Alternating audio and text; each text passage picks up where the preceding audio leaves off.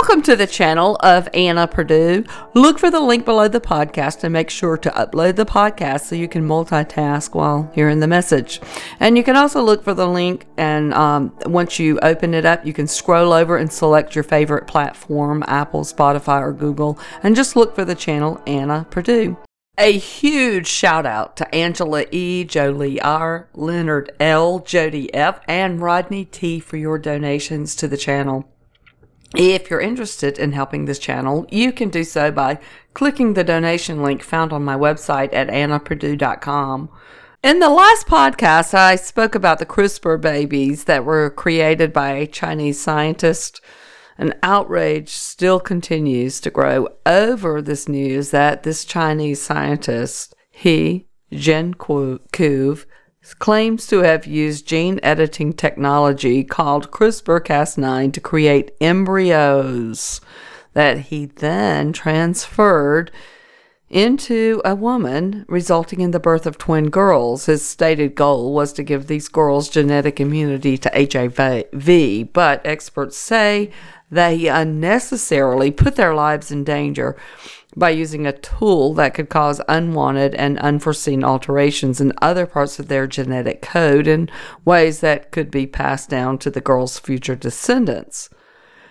Word of his experiment spread just as the world's top gene editing scientists gathered along with Jiankui in Hong Kong for the second International Summit on Gene uh, uh, human gene editing to discuss, among other things, the thorny ethical implications of the technology. A committee of more than a dozen of those scientists released a consensus statement condemning uh, deeply disturbing news. They also called for an independent review to assess exactly what he and his team had done. The 2018 consensus statement also confirmed the summit's initial stance, first published in 2015, that genetic editing on sperm, egg, or embryo cells that go on to become pregnancies is still too risky to attempt and that there are too many unknowns. For those who missed the previous podcast, I will briefly recap this technology and what it's about. CRISPR Cas9 forms the basis of a tool used to make genetic alterations in G- DNA. It is not the world's first gene editing tool, but it is the cheapest, easiest, most accessible, and supposedly the most accurate one to date. CRISPR Cas9 itself is a component of the immune systems of bacteria. CRISPR stands for clustered, regularly interspaced short palindromic repeats, which is a mouthful of a term scientists use to describe particular types of DNA sequence present in bacterial genomes. The sequences act as genetic memory banks that bacteria use to protect themselves from invaders like viruses. The first time a virus invades a bacterium, the bacterium stores a snippet of the virus's genome in its own and transcribes it into strands of RNA that will recognize the viral DNA if it invades again. In that case, those RNA strands direct special enzymes called CRISPR assisted proteins, which is known as, also known as Cas and that is to the known DNA snippet in the invading virus. The enzyme goes to work to chop up the DNA, deactivating the threat or what they consider the threat. Genetic scientists harness this seek and destroy mechanism to make targeted changes in the DNA. MIT scientist Feng Zhang, who was integral in developing CRISPR Cas9 applications for use in plant, animal, and human cells, compares CRISPR Cas9 to a tool that can find and replace typos in a Word document. Yeah, he's reduced us to a Word document. anyway, first, CRISPR finds the mistake that needs to be fixed, and then the enzyme Cas9 cuts it out and replaces it with a new word. To use CRISPR Cas9 to edit a strand of DNA in a cell or animal, a scientist first creates a small circle of DNA that includes the genetic code for bacterial Cas9 and instructions for the cell to produce many copies of the enzyme. She inserts that circle of DNA called an expression plasmid into the cell along with another plasmid loaded with information about the genetic sequence she wants the Cas9 protein to find in the genome. This second plasmid will be transcribed into strands of RNA, which will guide the Cas9 enzymes to the target gene in the cell's DNA. Together, they find the targeted gene sequence and snip it out. Depending on the scientist's goals, she can either hope the cell takes it upon itself to repair the snipped DNA, leaving a double helix devoid of the targeted gene sequence, or she can inject a new strand of DNA that she wants the cell to use in place of the snipped DNA. The uses of this genetic tool are practically limitless, said Josephine Johnson, Director of Research at the Hastings Center, a bioethics research institute. Its potential applications are gigantic, said Johnson. This is something that can be used in bacteria or fish or mosquitoes or farm animals or humans. oh, these people truly believe they can play God. They go on to say, take wildlife conservation. Invading predator animals like rodents and possums have decimated New Zealand's vibrant and diverse local bird species. Conservationists in that country are excited about the possibility of using CRISPR Cas9 to introduce a genetic code into the rat population that would make it more difficult for them to reproduce, thereby driving down their numbers and giving the birds a chance to repopulate. Isn't this what was taking place in the days of Noah? Public health researchers also wonder if they can use CRISPR Cas9 to make it more difficult for mosquitoes to spread devastating diseases like malaria or Zika virus to human beings, either by making mosquitoes resistant to the disease itself or by simply altering their genetic code so that they stop reproducing altogether. Yikes, they got me on that one. I don't like mosquitoes. But we still don't need to mess with creation because with wide ranging possibil- possibilities come serious concerns. Scientist He Jiankui outraged the gene editing community with his announcement that he had used CRISPR Cas9 to edit two, two embryos and then transferred them to become pregnancies. Genetic editing on sperm, egg, or embryo cells calls, called germline editing is what the world scientists and governments most concerned about this technology. This is because any alterations in these cells' genes will not only alter the DNA of that future person, but the DNA of all of their future descendants too. Is this how the Nephilim rebound after the great flood? It certainly seems plausible. And because the technique is new, there's no telling what unforeseen consequences this could mean for genetically altered babies and the societies they live in. Will these babies grow to become giants? Will they roam the earth after their deaths as demons? In an interview with Boston Public Radio station WBUR, CRISPR pioneer Zhang explained some of the potential health problems with twin babies that they may encounter because of their altered genes. Zhang said that CRISPR Cas9 has been observed as to occasionally edit genes that weren't the original target. So, he may have altered more than he intended. And when I say he, I'm talking about Jiankui. There's also the fact that genes may sometimes play several roles, and an alteration to create one effect may have an unintended consequence in those other roles. For instance, the AP story that first broke Jiankui's news notes that the gene he altered in the two embryos to make them resistant to HIV may have also made the children more prone to dying from the flu or getting West Nile virus. Many worry that using CRISPR Cas9 for germline editing will lead to so called designer babies engineered with what Johnson called sociably valuable traits like IQ or athletic ability, or men of renown like giants. There will be companies marketing those kinds of services in the future, and it will be very difficult for prospective parents to navigate those efforts, she said.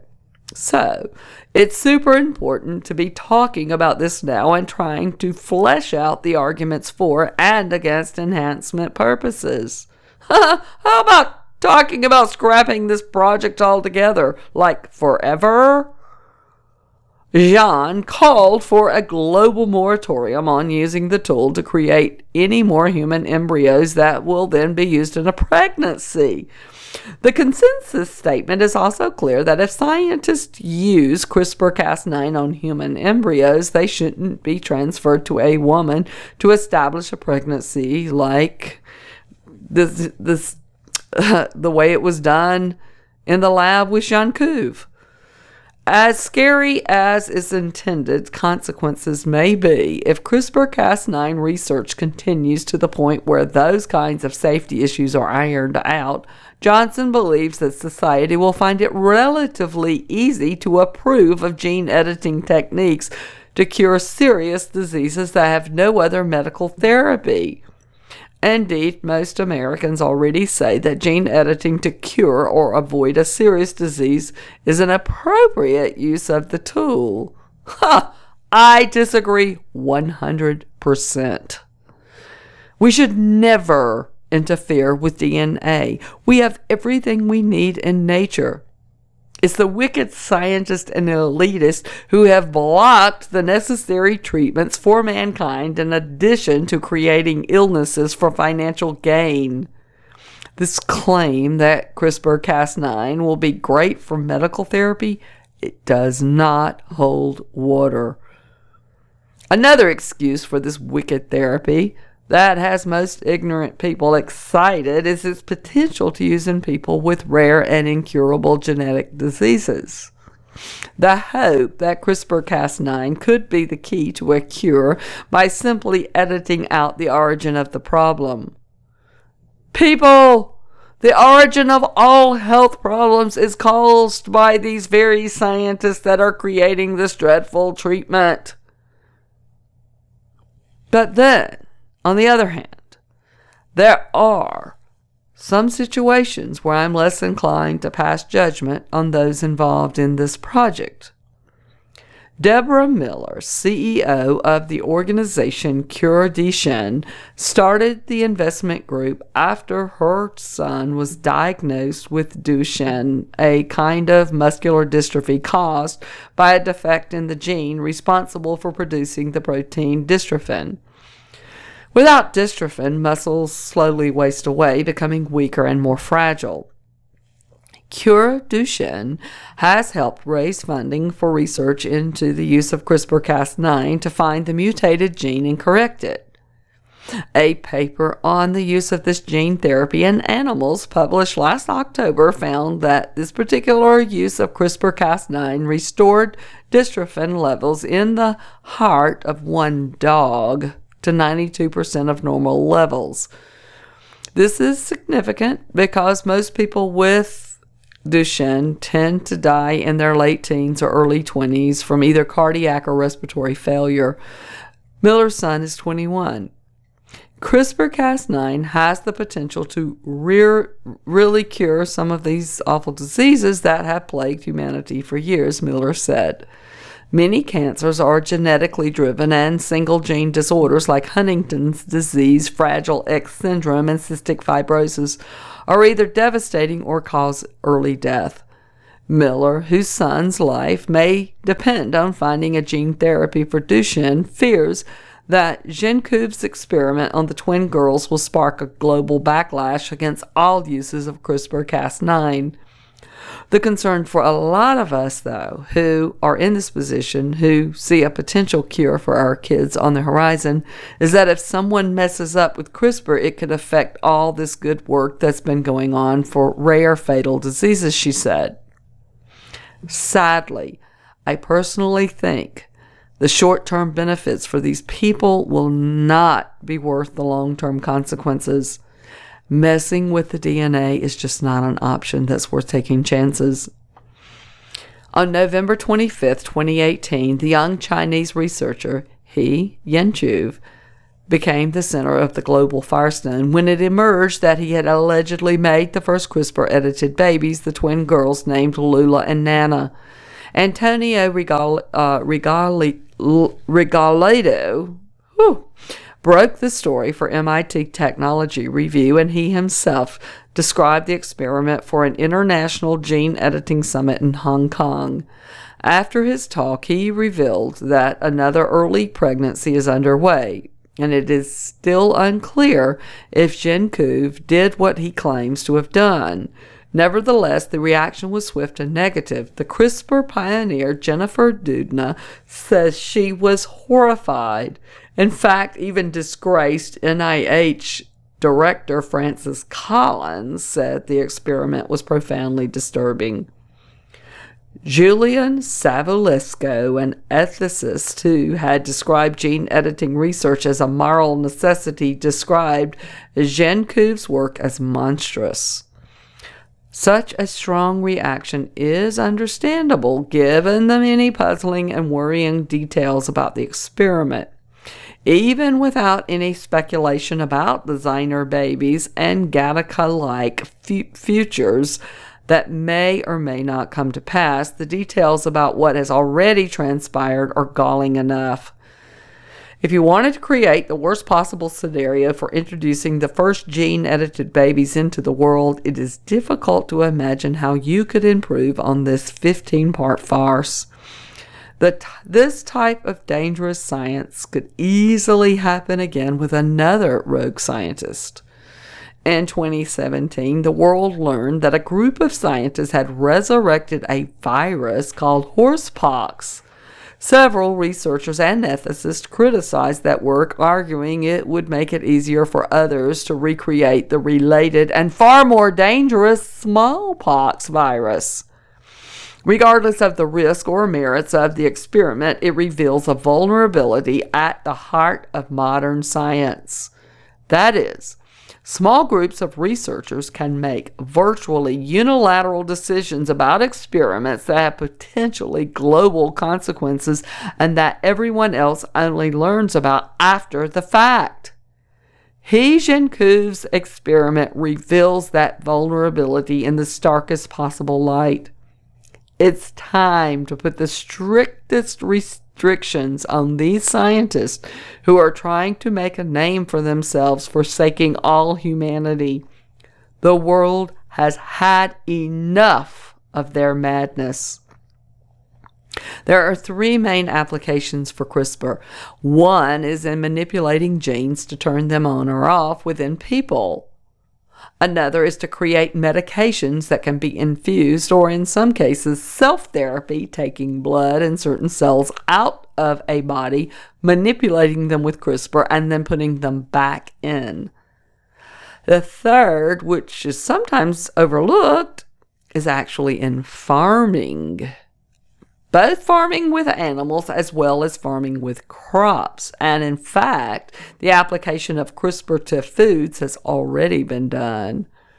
There are companies that have already been using CRISPR to create enhanced foods to resist bacteria or viruses, to create even better tasting foods, and that's already been done. Similarly, the application of CRISPR to animals has already been done. They actually call them CRISPR mice, and they're already being used in the research community. The ability to apply it to larger animals, such as food animals, is in the very near future. Both Moderna and Pfizer manufactured puncture modalities for the current world sickness that are the novel mRNA type. mRNA puncture modalities are more like a USB device, the mRNA, that is inserted into a computer, your body. It does not impact the hard drive of the computer, but runs a certain program. The big question now is who wrote the program for the world sickness puncture modalities? What does the program actually do aside from what it's already advertised? Can we write our own program? Or are we left in the mercy of the manufacturers to write the most beneficial instruction into the mRNA puncture modalities that the state is coercively forcing the population to poison themselves with? Is there a periodic update to the mRNA software? Another notable problem would be the specific, specificity of the technology. For example, when used as a puncture modality, it can, it can address only one type of sickness. This means that they'll keep on puncturing us well into the future, which gives them unlimited power over our own bodies. They also said that even with successful mass sickness puncture modalities, we still can't get rid of the face coverings and spacing apart from other humans and loved ones. They really think we are that stupid. What everyone needs to realize is whatever the genetic engineers are trying to accomplish to justify their gene modification misadventures is already being done by the body itself. Our own body has been responding to all types of stresses it is subjected to in real time. There's no need to modify or enhance it in any way at the genetic level. Our bodies have been designed by an amazing Father Creator who made our bodies capable of adjusting and healing in a way no scientist can ever compete. In spite of the bioweapons they prepare in our food that they feed our livestock or that they pour into our open skies, we are capable of healing. Look around. There are plants, most called weeds, that can help us overcome any disease the enemy sprays on us. Start learning all you can about the healing properties of plant life in your area.